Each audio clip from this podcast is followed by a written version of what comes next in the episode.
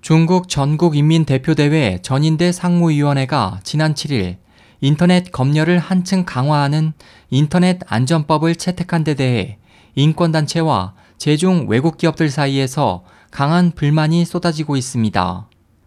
전인대 측은 해당 법안에 대해 테러와 반정부 활동을 막기 위한 것이라며 앞으로 정부는 국가의 안전을 위협하는 중대한 사건이 발생했다고 판단될 경우 통신을 제한할 수 있으며 정보 제공자에 대해서는 당국에 의한 안전심사, 범죄 수사에 대한 기술 협력, 불법 정보의 삭제와 차단 등을 의무화할 것이라고 밝혔습니다.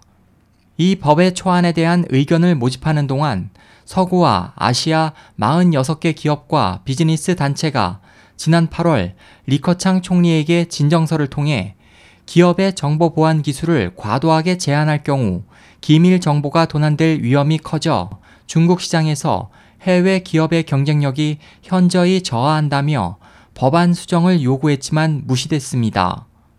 이 법률 채택에 대해 제중 미 상공회의소의 진머만 회장은 성명에서 중국의 기술 혁신을 후퇴시킬 뿐 보안 향상에는 거의 도움이 되지 않는다고 비난했습니다. 한편 이번 법안 채택에 대한 중국 사회의 반응을 인터넷으로 조사한 결과 전국 규모의 미디어법을 옹호하는 보도만 있을 뿐 사용자의 기록은 보이지 않았습니다.